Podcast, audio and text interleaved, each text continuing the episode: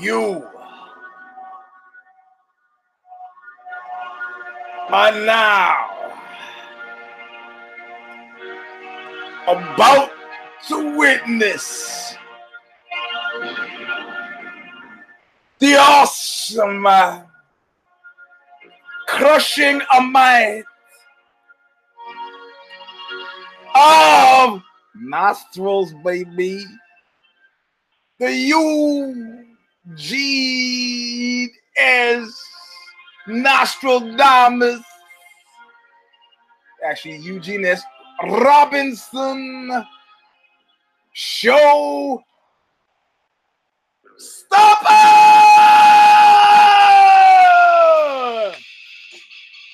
Woo! Welcome, my friends,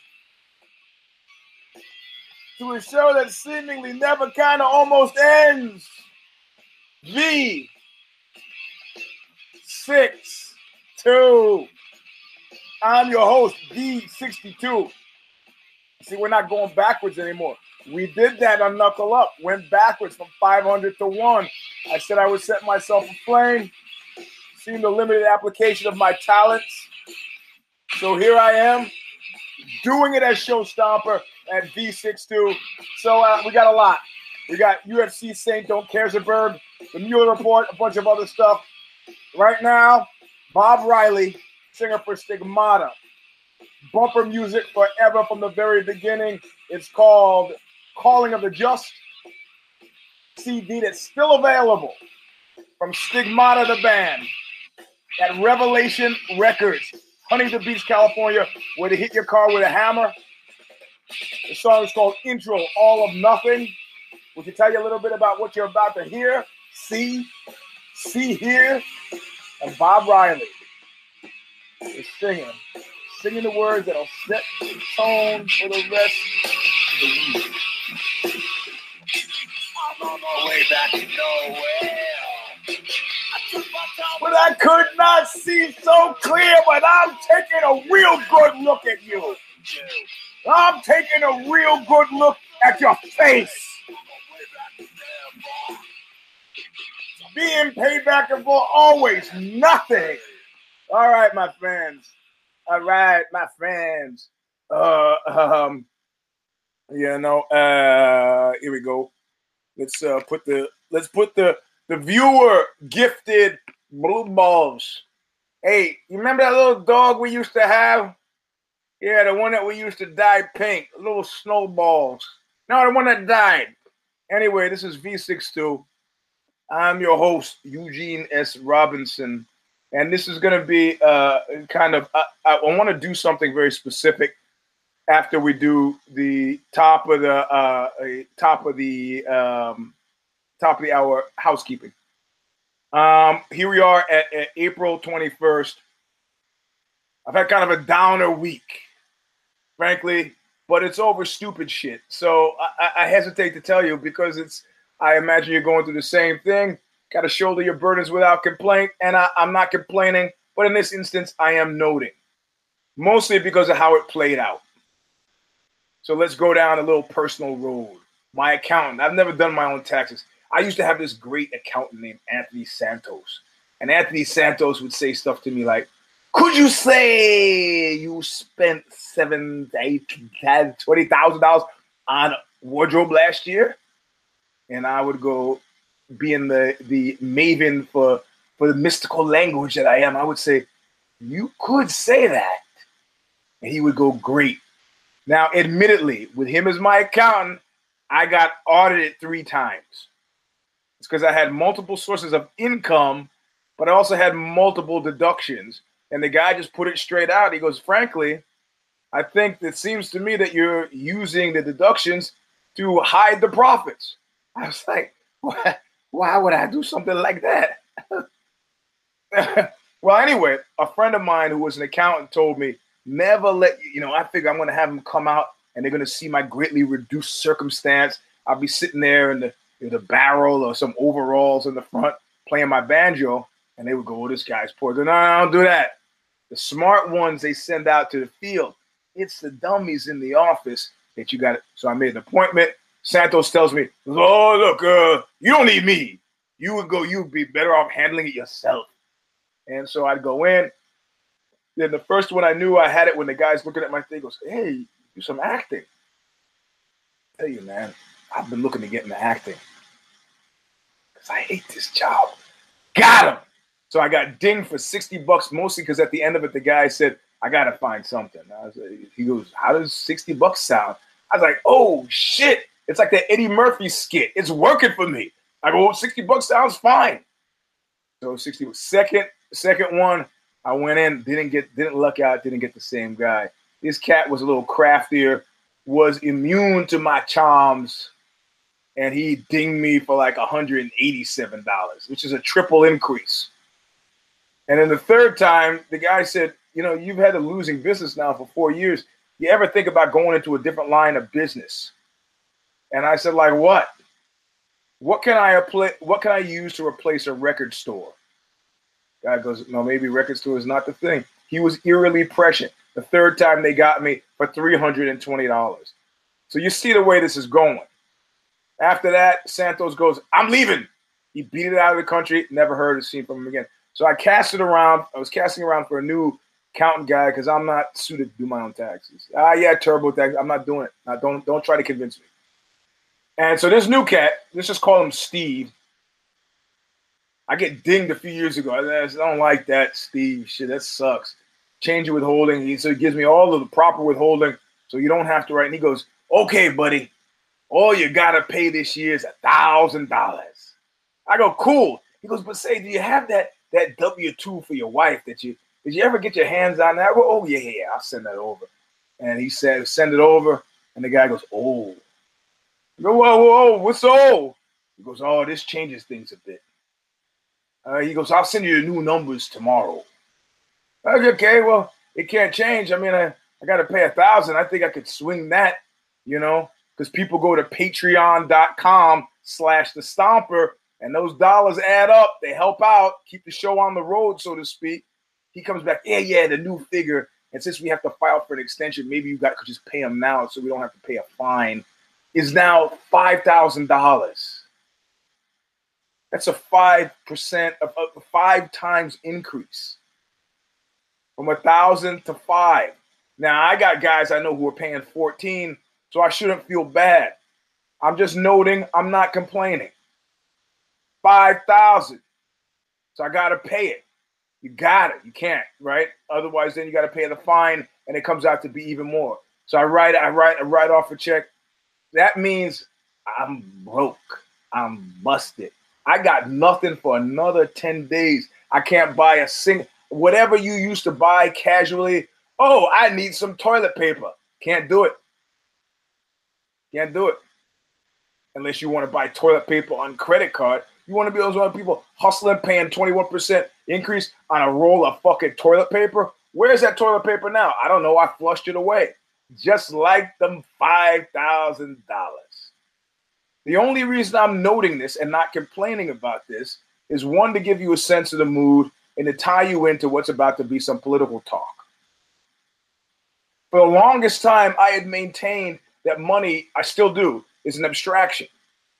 If I'm stuck in the woods, I can't use it to keep me warm, except for the temporary burn rate of however much money I have. Can't eat it. Can't build a boat out of it. Can't build shelter out of it. Yet, if I have enough of it, I can get you to have sex with me. If I have enough of it, I can get you to murder somebody for me. If I have enough of it, you give me a lot more than you would if I don't have it.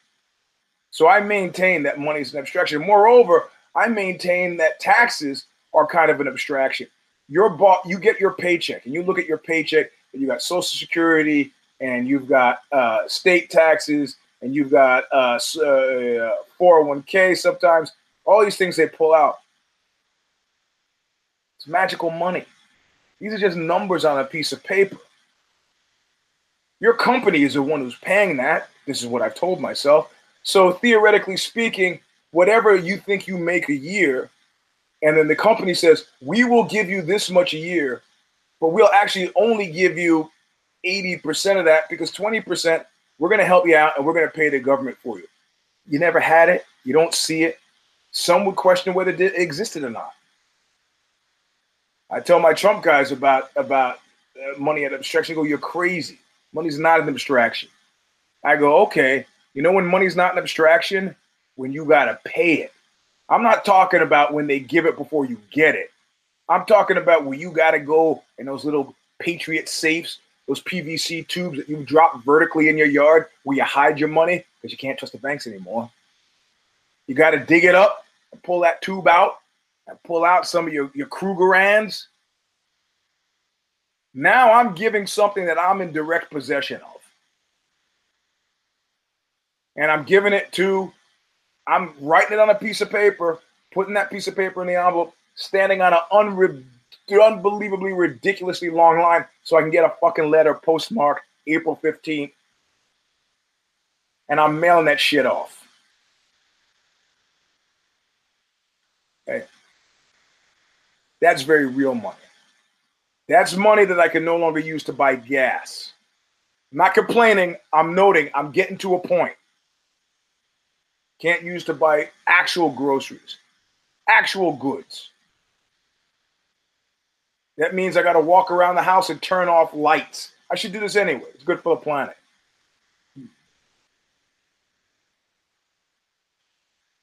That means if I get a flat tire, I got to steal a tire off your car. yeah.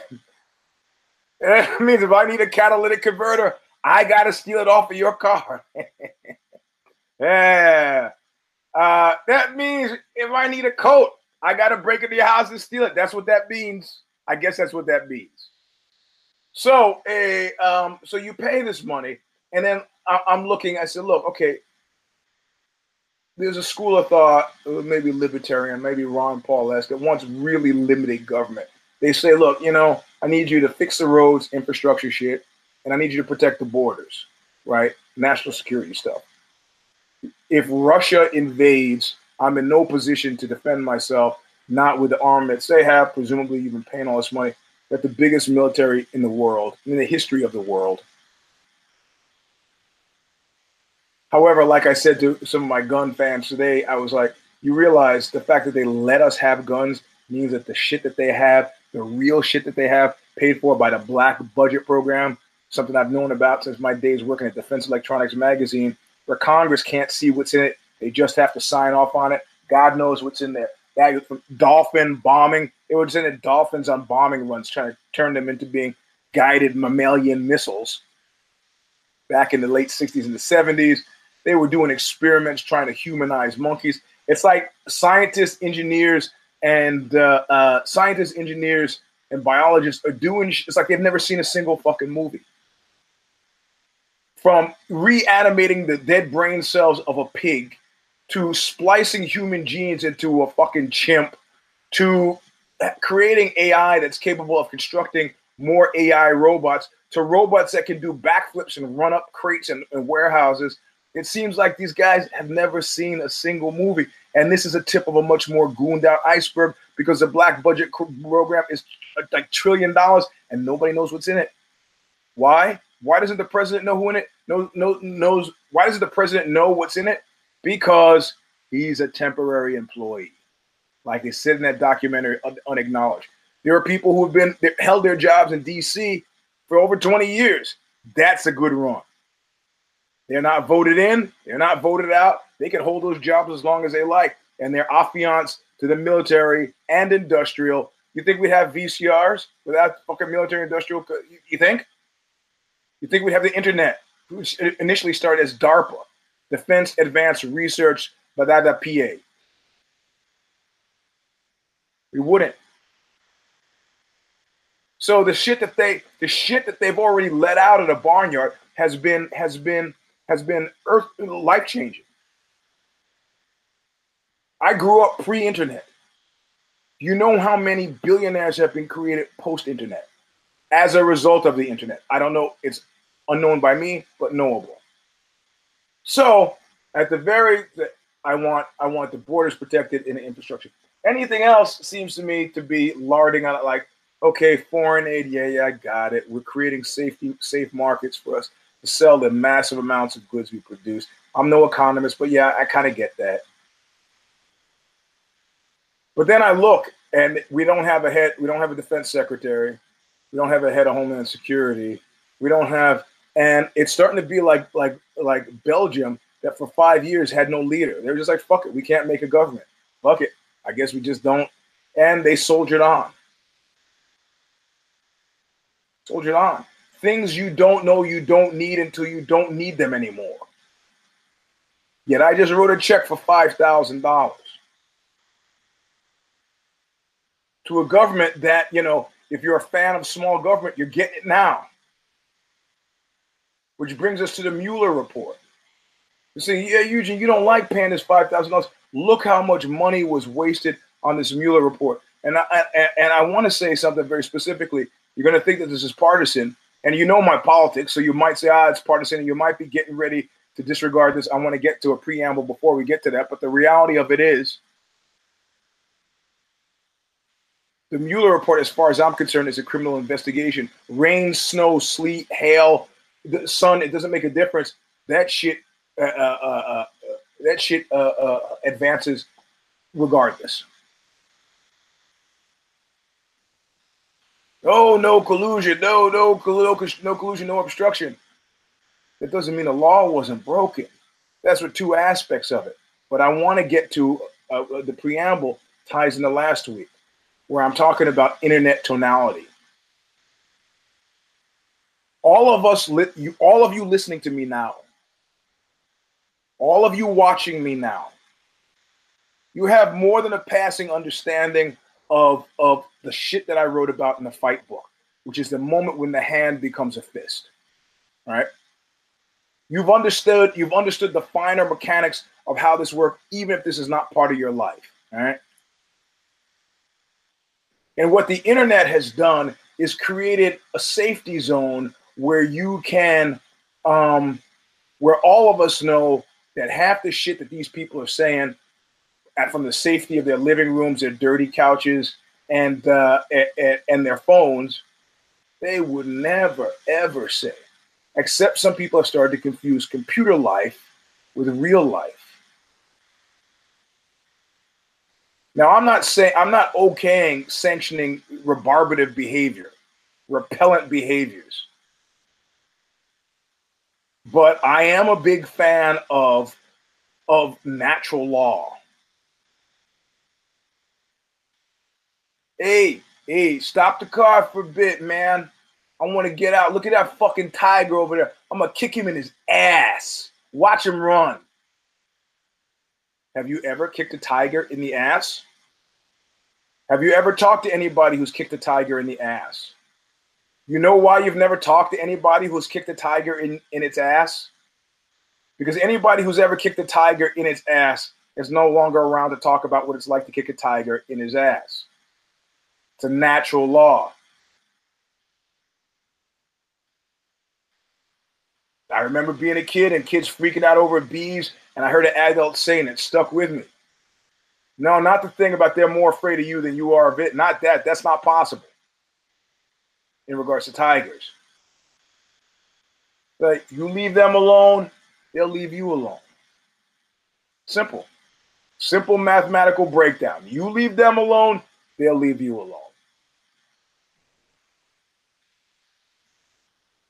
You know, I feel like I'm personally a remarkable guy, but there's not much about my personality that re- requires being remarked on by strangers. And if you open a door, I know that the, uh, Allen Ginsberg once told me, Dharma gates are endless. That means I can find meaning anywhere. You open the door into communicating with me, now that's suddenly a two way door. In the early days of the internet, some guy was doing that, thinking had stepped into this Tron esque alternate reality of the computer and was saying some shit like threatening me. And I showed up at the guy's house off, off of Haight Street. Say, hey, bro, I'm outside. I want to give you some time to expand on that point you were trying to make about 45 minutes ago. Oh, Eugene, you're just a bully. Not a bully, man. I remember saying once to a girlfriend who was a, who was a, a prattler, uh, a- also known as a babbler. And I had I finally had to stop her at one point, and, and the two of us were together, and I said, you know, you talk like somebody who's not used to having people listen to them. And I need to tell you, I'm listening to everything you say. Everything. Paying attention. So if you're asking me in choosing to go ahead with this relationship, if you're asking me to take full measure of who it is that you are, you might be more studied, more carefully constructed about the conversation that you're delivering because I'm listening to it all. It's not like I'm only listening to 50% or 60%. When I'm with you, I'm dialed in. Take words really seriously. You know how often I have to apologize for stuff I've justifiably screwed up? Very infrequently. Why? Because I don't talk, strangely enough, I don't talk without having carefully considered things. I'm not one of these mannered people who like, yeah, you know, then you can't. Takes me forever to get something out. But usually, I'm thinking about stuff. You know, before this opens, those of you just listening, not watching, I'm pointing to my mouth. Before this opens, it's been processed. Now I'm pointing to my head here. Doug Whitmer is a is kind of the last person I spoke out of pocket to.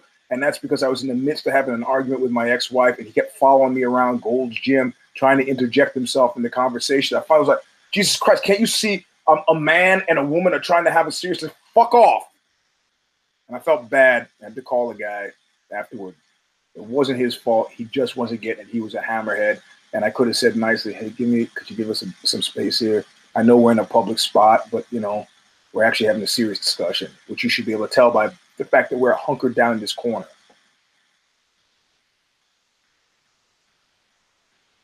So this kind of well, hashtag sorry, not sorry, all that all that impolite shit Frank Sinatra said at best, keep the party polite. Keep the party polite. Because you could find yourself fucking hurt. And that's all people are saying about the Khabib uh, uh, McNuggets thing. Somebody said, well, yeah, people weren't pissed off. And when Conor was kicking the shit, they weren't pissed off. And then when Khabib said something about they're calling him a rapist and they got upset, I, got, I know that doesn't sound, it's, yeah, I got that too. But the, the caution was su- suddenly that people understood that one guy who understands internet reality is talking to another guy who may not be understanding internet reality, or rather is going to cash those checks that you've been writing on your internet reality in real life in ways that won't be solved in the cage. Because it was if it was going to be solved in the cage, it would have already been solved in the cage.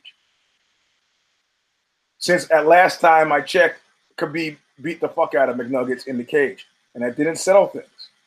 It's one thing dude wants to talk himself into a fight. Oh, I hurt my foot. I was there. I wasn't focused. I'm ready to go again. I'm retired. I'm not retired. I'm retired. I was whatever. I'm getting busted for this, for that. I attacked two people, whatever. I have clearly have a problem. I got this kids out of wedlock. How do I? Okay. So money is an abstraction in general. Specifically, it's not abstract at all. Marvin Gaye said it best. Simple fact is, I can't pay my taxes. Except I can. I paid it. Now I'm skint. Patreon.com slash the stomper. Please. I'm going to try to put the link in the, in the, in the, in the caption underneath. One of the listeners or viewers was like, "You got to do that, Eugene." I was like, "Hey, Um, yeah, I know how, but okay, I'll try." So, in regards to in regards to the Mueller report, this way of talking and being has permeated our existences to the point where where everything has reached an uncomfortable fever pitch that Rene Girard in his Violence and Sacred talks about create, creating what I believe is going to be called a sacrificial crisis. And the only way that you the, you relieve the pressure from the pressure cooker of a sacrificial crisis is to is to um, is to have a sacrifice. And uh, uh, so here we are on Passover. Well, Passover ended yesterday. Um, let's call it Easter today. and we're going to fully consider consider that uh, you know. Oh God, I think I'm dying. Sorry, uh, I just ate something. I rushed to eat, and you can't eat too fast. So, so um, so the Mueller report comes out, and the fever pitch that I'm talking about that's going to lead to a sacrificial crisis is, is is the manner in which we talk to each other. We have a complaint generator by way of Facebook. I talked about this before, where that becomes the automatic the automatic go to. Tonally speaking, in terms of tonality and process base, where people are saying shit that they would not say if they were standing in front of you as a matter of course and the sacrificial crisis as it plays out in the micro level will have people getting hurt in small instances. Vis-a-vis now, a friend of mine, his name is Paul Bearer, sings for a band called Sheer Terror, and he's been hard on the Proud Boys. And the Proud Boys recently bought a bunch of Sheer Terror T-shirts and made them Proud Boys uh, things. And so Paul has said, you know, why don't you guys go fuck yourselves with a big stick? And so now, you know, they have these mini squabbles all over. And I have to say, for the past two years, I've been walking around prepared and loaded for bear for some guy in real life, IRL, who's confused internet reality with reality reality. Yeah. And I have to say that before we get out of this thing, like it's like apocalypse now, you know, one day this war is going to be over. Before we get out of this thing, real blood is going to be spilled. But micro sacrificial crises don't add up to much. It's just more bad news that darkens your day. I finally figured out, based on a couple of shows ago, what I have to do. And I have to tell you, it's working wonderfully. Before, I would get up at 6 a.m. I'm going to give it to you straight. Get up at 6 a.m., go to the toilet. On the toilet, get my head together, go into the toilet, read the news of the day. But before I get my morning shake that I use, you know, my pre-workout stuff and my aspirin to take the edges up, before I get to that, I've already ingested how many stories of murder, mayhem, five-year-old children being killed, two-year-old children being killed, because the media loves these stories because they quicken the pulse. Can't do it. So I've now I can't listen to NPR. I tried the other day the radio because at nighttime I can. The radio was still in the morning time turned to NPR and it was like suicide, suicide, suicide. By before I could get to turn it off, they had mentioned suicide three times, maybe four times. I can't live like that. I can't. I can't. There is it, it breeds it breeds fecklessness. It breeds impotency and hopelessness, which is the next step to being completely passive when the tanks start rolling through. I won't be party to it. You know, not in that hypnagogic state that many of us wake up in. Can't, can't. So I won't pay attention to the news until lunchtime. Yeah, yeah, they have the push notifications every now and then. So stuff comes through. But still what I'm picking up is this is this thing. And I'm glad to see Canary in the Coal Mine that MMA is kind of that fighters are tired of it and and kind of tonally moving away away and the show's encouraging. We move away from the reality crap of the ultimate fighter. And God, I can't wait till they put the the nail in the coffin of that to a contenders or um, the the sit down. I still think it was a really revelatory moment that Darren Till interview across the table with Dan Hardy from uh, uh, uh, uh Masvidal. Because it's it, it, it's it's hard it's hard to bullshit the real. You know, it's hard to get lost in the internet. Now I have no no doubt in my mind that if McNuggets had been there, he would have continued the internet the, the false the false fake reality distorted narrative built on the internet. He would have continued and in real life and to a certain degree we find that charming which is how in, in the manner in which we find trump charming. Because we believe that there is a consistent one-to-one correlation. He's not just talking that way in fake internet reality he's also willing to go that extra mile and and and do that shit in in reality reality it sells better with the McNuggets because McNuggets is no stranger to the real the real physical boundaries around that kind of activity. I don't know if you've ever stabbed anything, but if you ever stab anything, the, the, the weirdest thing about stabbing something, and in actual fact, I haven't done this a lot, so it's not like I'm an expert in it. Uh, if you read the OZY story on the day I murdered my dog, it's a very sad story, but it did illuminate some facts for me about stabbing. The dog attacked me and wouldn't let go of my hand. If for those of you who haven't read the OZY story, you can go to ozy.com and type in "killed dog," and I think it comes up in the first bunch of articles. And I held up the knife, and I because I thought the dog like a human would see it go, oh, didn't, and I had to stab him, get him off my hand. This is a dog I raised from a puppy. Not a cool day, but I had a I had a, a ten month old kid around the house, and I couldn't have a dog that was uh, that wasn't gonna you know. I can't can't. I'm the alpha. You attacked me. I wouldn't let go. So I pull the knife. The dog has no reaction. I realize I got to stab it, and I go for the eyes. And the eyes are so human, I couldn't do it. But I could, boom, hit him in the neck. So the thing about about stabbing is that usually, uh, if I take my hand and say this is something, I'm used to. That's a that's the boundary of a physical reality. It my hand is stopped by this blue ball mic. But suddenly I become a magician when it's stabbing. We have a knife in your hand and you go, and your hand just keeps going. It's creepy. It's like weird magic. So somebody like a McNuggets is able to, in real life, you know, in real life, you push that hand and he's stopping you by saying, if you don't like what I'm saying, I'm going to get meaner and meaner and meaner until you want to solve it a way that feels perfectly comfortable because it's in my wheelhouse. My wheelhouse. Somebody like Trump is untested in that regard. They're the most powerful man on the earth at this point in time. But frankly, he's not sending helicopter gunships out because I say some shit about him on the internet. Which creates a very specific type of person now. Can you imagine? Just reverse it. Can you imagine McNuggets was the president of the United States of America? An impossibility, but imagine it. Brinksmanship is your daily marching order. All Mueller is doing and all this report has done is to say, you know what? Let's yank back the curtain from from let's yank back the curtain from this internet reality and look at what's happened. That's a special prosecutor. I'm going to lay out stuff like I would for a team of prosecutors. I'm going to lay it out for you. This is what happened. Sunlight cleanses. This is what happened. It did this, and it did this, and then this happened.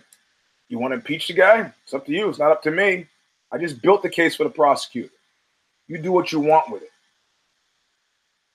If I thought that there was no collusion, no obstruction, I would have said that. I didn't say it. So this talk about exoneration, not exactly right. But this is not a game. This is not an internet game of gotcha, gimme, gimme, gimme, gotcha. It's not that. I'm going to hold up a hand that you won't be able to pass through because these are the actual charges. So you two, all of you who are stuck behind the wall, behind the curtain of this internet reality with gotcha and sniping, and this is not, this is not, Paul Manafort is not looking at suddenly, much like with me and the taxes and money and abstraction and the money as reality. Manafort has gone from internet gamesmanship, I'm talking this, taking money, and oh, they can't, can't to now gray bar shit, the very real, like Charlie Manson saying, bang, clang, bang goes the big iron doors. I'm stuck in a cell with a concrete floor. Nine other men in that cell with me, mourning my fate with destiny. It's a Manson song. He wrote it. Manson, who I had a personal connection with, if you've read the Birth of Tragedy magazine, you know about our personal history. I've written about it for OZY under Charles Manson and me. You can read it still. It's still there. Pictures. I got some of my letters from him and brother Ice Pick. I wish I had friends named brother Ice Pick. I think I used to, but when as dude got closer to release date, I had to minimize that friendship. I said, "What are you in for, man?" He goes, "Man, I went to Sacramento for the Mushroom Festival, man. I had to shoot my way out." I've been to Sacramento a bunch. I never had to shoot my way out, but maybe I didn't go to the Mushroom Festival, you know. So I'm closing in on the point here. Sorry. And so, and the point is fundamentally, The point is fundamentally that this Mueller report is not stuff behind the, the curtain of the fun side of the internet. Like Jack Kerouac used to say, this is a real wake up, middle of the night flophouse nightmare. And so, in a very similar way, like McNuggets has come to face to face with reality, and Trump is coming face to face with reality. These are hands that are preventing preventing us to go into the magical irreality state. Can't get queued up close and personal. Not with this kind of shit. Nope.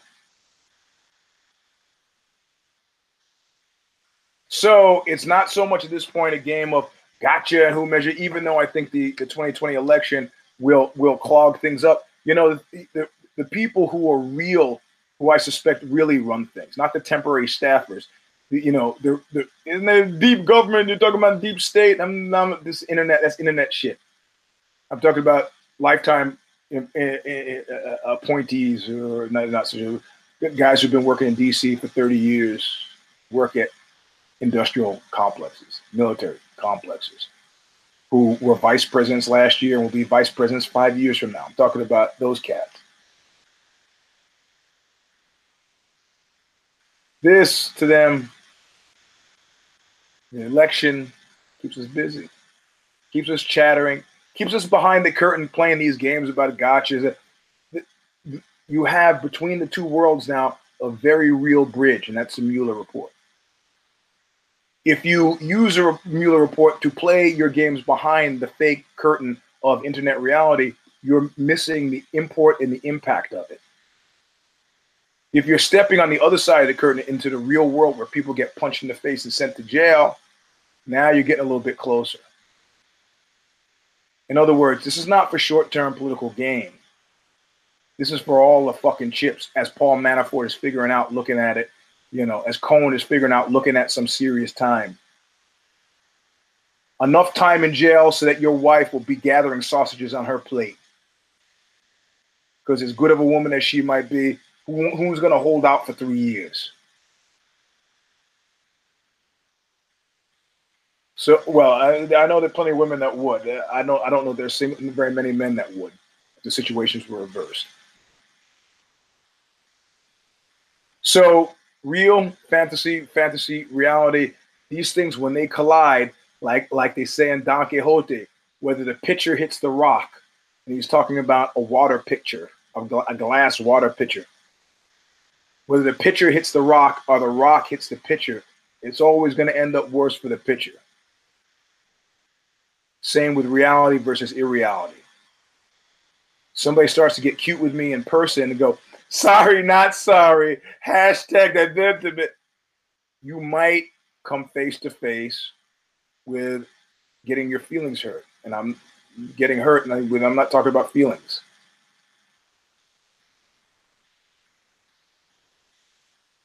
So it, it behooves you whenever the occasion arises to start to think about things very clearly along the lines of is this a behind the curtain internet fake fake thing or is this a real punch your face and go to jail thing?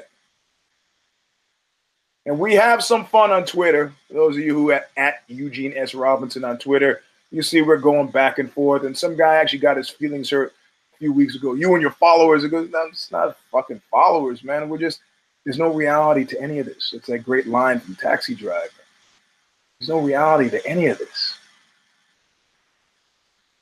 I'd like to think that we're because we're watching this show, because we've come from where we come from, because we all have this understanding that we don't spend a lot of time on that hashtag sorry not sorry side of the fence, that we're all somewhat conversant stepping out of that curtain to a place where somebody can you can say to somebody very clearly, loudly, what are you talking about?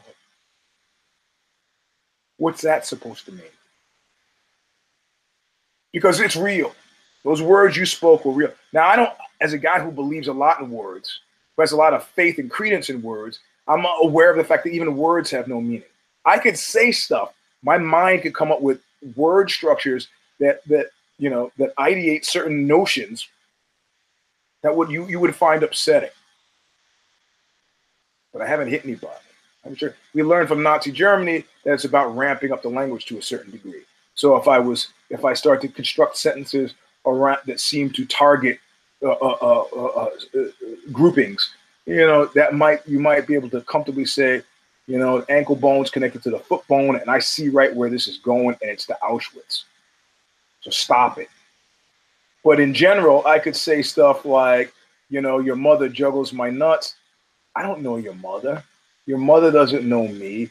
And even if your mother did know me, the likelihood that she's one of the people who have juggled my nuts, has, that she's juggled my nuts, is probably pretty low. But you understand that on two levels. You understand it as me saying something intentionally hurtful, stepping from behind the curtain of internet and doing a McNug- McNuggets and saying, go ahead, and now do something. Do something. I dare you. Give it a try. Go ahead, give it a try. So you you you might give me a chance. You might go, oh, okay, okay, all right, all right. Like the guy who got his feelings a few weeks ago. Then he stopped in the public. They sent me a DM, and he was like, hey, man. and I was like, look, you got to understand. There's no reality to any of this. These are just jokes. We are having a good time, general. And you know, like when I, uh, some people last week when I gave Israel Adesanya and uh, uh, Kelvin Gastelum fight a four, you're like, are you out of your fucking mind? And then there was the the the, the leapfrog who was having an LSD trip with the eyes going, and and I I put myself out there for that, and that was fine. I didn't confuse this side of the curtain with that side of the curtain. And in fact, if we were in person, up close and personal, I would. I'm a good-natured guy with a sunny disposition. I would laugh that shit off. There's very, very few things that offend me. Stupidity offends me. Other than that, I'm open. I got friends all all over the political spectrum.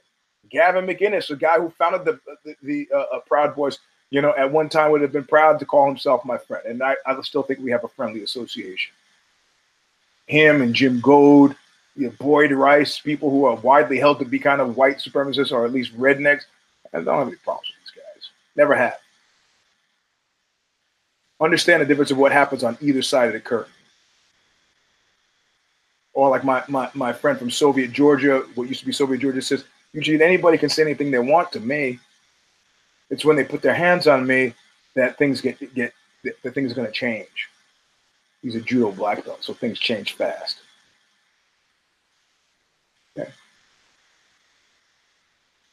So anybody who's in this world of MMA, boxing, combat sports, I think understands fundamentally the difference between one side of the curtain and the other, but it's really pernicious what the internet has done to how we relate to each other. And it makes it easy for people to fucking forget. And the internet is full of people who've forgotten, as full as as well as it is full of people who are willing to do monkey shines. It's not entertainment. I, you know what? I would be much happier if you if everybody was film. Even though I don't think amateurs should do stuff that's better left to professionals, I, I would be much happier if you were filming yourselves having sex and somehow putting that up online versus, you know, fights in McDonald's. This is like the news I stay away from until lunchtime. It doesn't help. It doesn't help. Speaking of not helping, UFC uh, Saint Don't Caresburg. I was one and one. I picked Overeem to win, and I picked uh, uh to beat uh, Roxanne uh. And it's I couldn't really pick Roxanne. I just the shtick, you know, she came out once just as Princess Leia. I just, you know, uh, oh, geek girl. I don't, you know, I don't know. It's just the shtick. Sometimes you like the shtick, sometimes you don't. Sometimes you like, you know, gorgeous George. Sometimes you don't. Sometimes you like Baron von Raschke. Sometimes you don't. I just didn't like it. It's just, this is stupid. I, you know, you might like Star Wars. I'm, I'm fine. I got you. It's cool. I saw the first Star Wars, came to the theater. I don't understand making a lifestyle out of it. Sorry, I gotta move this. I gotta lean back. Back is killing me. Oh, I got food on my face. How classy. Are you guys gonna say something? Look at that. God damn. There we go. It's cheese, those of you. Uh, also, there's a JJB that you'll like. It's gonna come up. Stick to this channel, uh, the U, uh, Eugene S. Robinson Show Stomper channel. You get a notification as soon as I get off. I'm gonna load it up. But UFC saying saying Dos Caresburg it was really weird. I felt really weird, and like somebody suggested, I started to think that I, I needed to I need to change that show a bit. You know, John Nash is on, Steph is on. I think John had two cares, and he got two right and none wrong. Steph had, or no, he, yeah, that was it. Steph had two and one. So She had three cares, and I had two cares and only got one fight right and one wrong. And I got Overeem right. And I started to think this is 13 fights in the card between between us. We cared about fewer than half of them. It doesn't make sense. It doesn't make it's it's like we don't want to be those guys at the movie who are like, oh sure, so they could put a cape on the guy and he can fly. Ah, that's bullshit. We don't want to be that. That's not the guy. That's not the person we want to be. No, we don't want to be that person. But then, as luck would have it, I just recorded Care Don't Care, which you won't hear until Monday. Some of you overseas will be hearing the show Stomper Monday, so you know that at the same time, you know, Steph is going to put it up. I cared about every single fight on UFC uh, U- UFC uh, Fort Lauderdale, and it's on ESPN Plus. Don't have to go anywhere. Can look at it on my phone.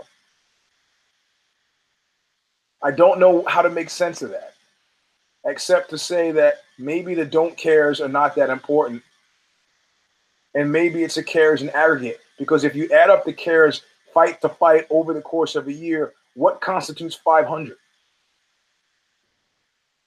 Now, one of you was wanting me to to identify my my top my top favorite fights. I, am going to tell you right now, and I don't have a list because I start to think ah, that require research, and that's fundamentally, um, you know, it's like it's like uh, it's like larding, uh, it's like kind of cheating. And I start to list the fights that I like, and the fights that I like are fights that fundamentally yank back a curtain for me. So I'm gonna tell you my first one of my first favorite all-time fights that I think yanked back a curtain where for the first time I saw outside the cage and into a future reality. Like Hitler talked about the three types of secrets. Those I keep from you, those we share, and about future events as yet unknown. And when that curtain yanked back, I thought I saw the future, and I did uh, immediately. And so one of my all-time favorite fights was Johnny Boney Joni, and Stephan Bonnar.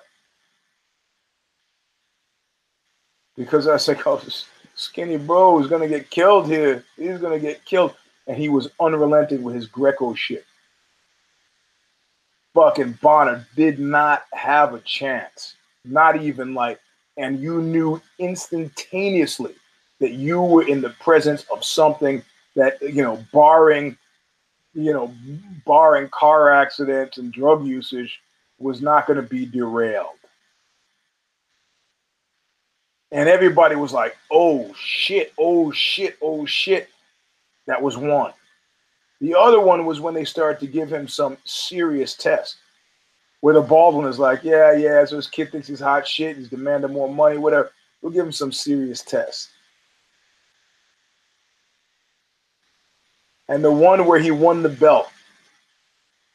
And I don't I think it was either Shogun Rua where he I've never it's rare that I see somebody tap out just because of a fusillade of punishment. If you remember, he was on his hands and knees, and before he just taps him, man, fuck this, I can't go on. And as far as I'm concerned, that's the life cycle of Johnny Boney Joni. That's the alpha and omega of Johnny Boney Joni. Oh, well, what about the, you know, the Gustafsson and that? yeah, that's the latter part of the story as far as I'm concerned. That's fine, whatever. What about the B, this win over DC?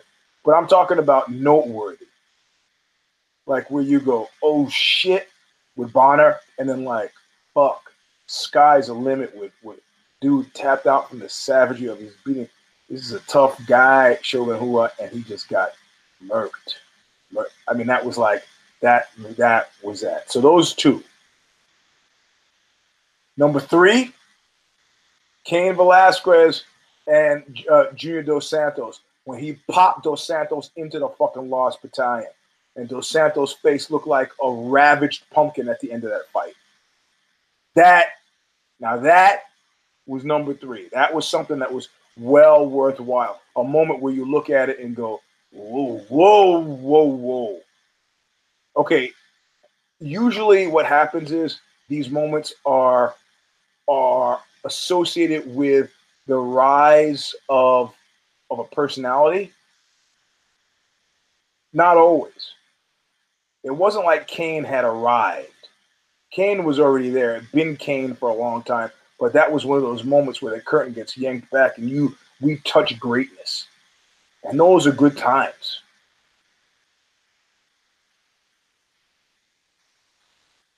I mean, that whole series with with, with Cain and um, and I'm not even you, you think I'm going to mention Cain and Brock. Yeah, I fell off my. I was in. I was doing a spoken word show in Chicago at that point, and I looked down at my watch, like halfway through, and I started talking really fast because I said, "Sorry, I'd like to hang around and sign books, but fuck you guys. I'm going to be across the street in the bar. Buy your book. Come across the street. I'll sign it. I got to watch the fights."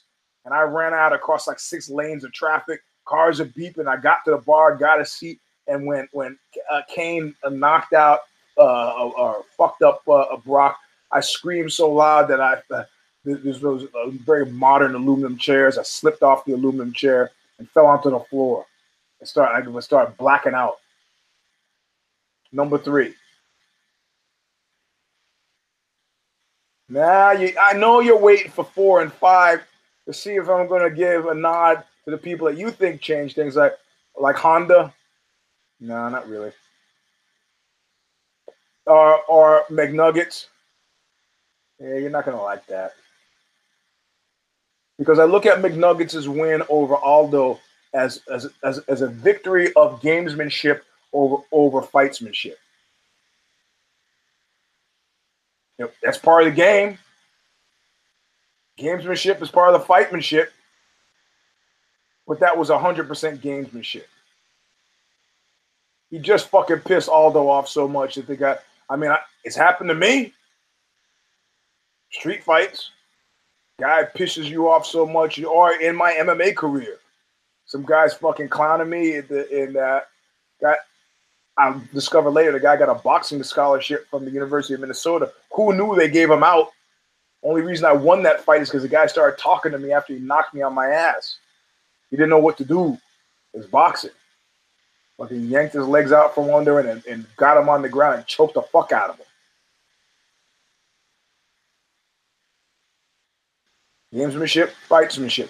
Uh, you know, so where give me an example of of McNuggets digging down deep and and and coming up on the win side at, as a result of a domination. And I'll put him in this top five list.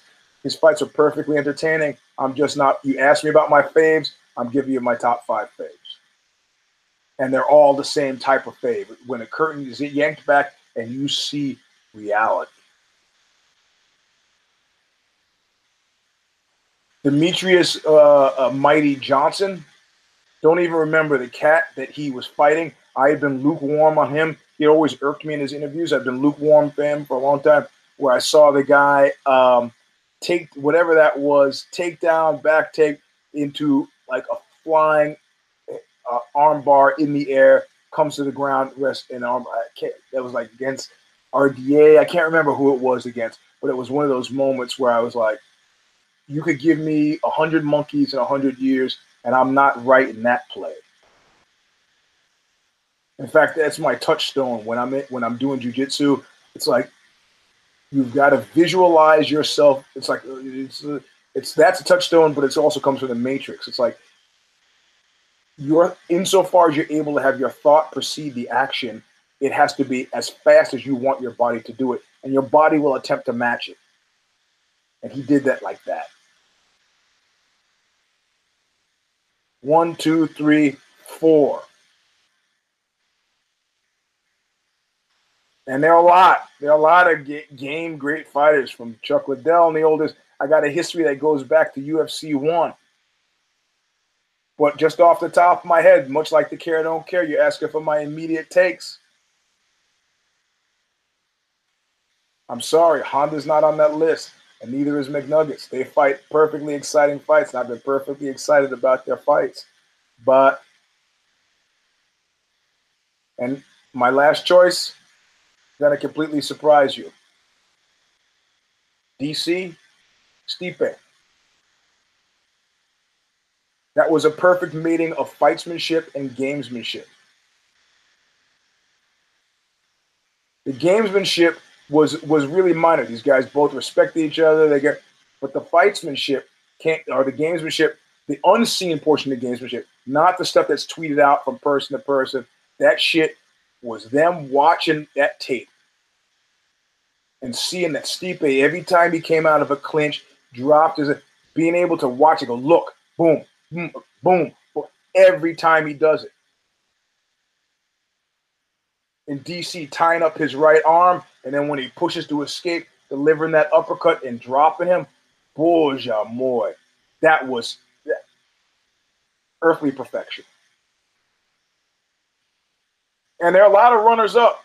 I know you're to get that list. You go, ah, but you, ah, then what about? Yeah, there's a lot of what abouts. Like Reinhard Heydrich said, we all have our favorites. Well, he didn't really say that, but you know, it's too offensive with what he really did say, the pig. So, you know, I, I think I think in other words, State of the Union, MMA, I think we're fine. I think by the time we get to the end of 2019, if you would add up all of the cares, and I'm sure one of you will from show to show, or maybe Steph actually will, I think we'll be well over 500, which, as far as I'm concerned, is a healthy tipping point. Because if you're going to tell me that a baseball player or a basketball player, or uh, those are games in which they have sports in which they have tons of games. If you're going to tell me that those cats have those same numbers, that the average fan cares about more than half of their fights, or sorry, half of their games, basketball, you care about your local team game, the things that are in your conference, but all in, in aggregate, you care about more. I'm not going to believe you. So if at the end of 2019, well, between UFC St. Caresburg and UFC Fort Lauderdale and all the others coming up, that we end up caring about more than half of the fights on the individual cards, which I'm predicting that we will, we're in good shape. I'm not worried. The body politic, which is how we started out talking about this, that people who don't punch each other in the face in order to solve their difficulties, those people I'm worried about. For sure. For sure. Because when those people come in contact with us, we just don't have the patience for it. We just don't. When, like, I, there's a great meme where Samuel Jackson is, and they say jiu-jitsu the first year, he's looking all handsome and smiley and normal, and then they take a picture from him from Black Snake Moan, he's like, yeah, jiu-jitsu after seven years. I think it's socially irresponsible for Serrao to be teaching me jiu-jitsu. I'm getting better. And as I get better, I get into a philosophical position where I just don't hold truck with stupid shit behind the curtain. Don't like it. You know what it reminds me of? The two things that drive me the craziest, and I call it teenage stuff. And it, if you're in a relationship of any kind with me, you can never do this stuff. Walking out of a room, slamming a door if we're having a discussion, it's not going to flip me out like I'm going to hurt somebody physically, but you will die to me. I had a girlfriend do that. I said, you know, if you do that again, walk out of a room, slam the door, ceasing the conversation with a punctuation mark that is childish in the extreme. Understand this, you and I will not have many more conversations after that. because I've seen life on both sides of the curtain, and I prefer it on the blue side of the curtain, or whichever pill lets you wake up. I can't remember which is which, the blue or the red pill. So that's one of the things. Also, in the old days, people would hang up the phone on each other. That's the second thing. I, I don't think I've ever called back a single person who's ever hung up the phone on me because what you've said is, I don't want to talk to you about this I'm incapable, don't desire it. And I'm like, okay. Good luck to you on your future events. Because I'm on the side of the curtain where that speaks volumes. So understand this Mueller report doesn't exist behind the curtain where everybody's doing hashtag sorry, not sorry, and they're being cute, and Facebook has become a marketplace for complaint. read go through your news feed tomorrow morning and add up the numbers of your friends in your news feed who are posting things that are pointless complaints in order to have a voice in a room of people screaming about things that irk them It's like stand up comedy without the punchline. Oh my God, I tried to get my laundry today and there was somebody. Oh, yeah. Well, I went to the ice cream store and there was some. Oh, yeah, look at this video. This fucking guy tried to stuff. How does this help? I know there are two Americas. I know there are two realities on either side of the curtain. I prefer to live on the side of the curtain where at the end of the day, I can tell you shit that really happened to me. And the Mueller reporter is only on one side of that curtain. And on the side of the curtain, the internet fakery side of the curtain, you can make believe it doesn't exist. Public opinion sits there a lot of the time about a lot of these things. But there's no reality to that. So we have come to the end of V62. V62. I'm your host, Eugene S. Robinson. This week, there will be, as far as I know, no if I did it, if the shoes fit, because Alexi is traveling Tuesday to Thursday, and I can only do the show on Tuesday. Monday night, dinner with my kids. Friday night, date night with the wife. Not gonna break any of those things. So, uh, so we can't we can't do it, and he's gonna be traveling, so he won't be able to do it. As far as I know, unless they replace me and they get Nash to do it on Wednesday or Friday or Monday night, uh, I, I won't be on the show this week. So, as far as I know, at this point in time, uh, if I did it, if the shoes fit, not happening on Tuesday. So you got your Tuesday free. Care Don't Care preview, where I do a, first time ever of care about all the fights in the card.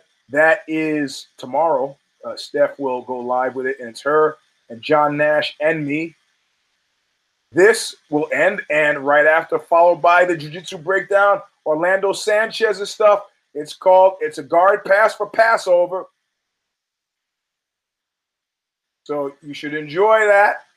Coming up, if you're kick, go to the top of the channel and hit the bell. Those of you came out like champs, but somehow they said you got to get over a thousand people if, to get some Facebook or uh, YouTube fuckery, and so they want to deny us something. I sent out the call. You followed up, came through. We got the number over a thousand, so thank you for that.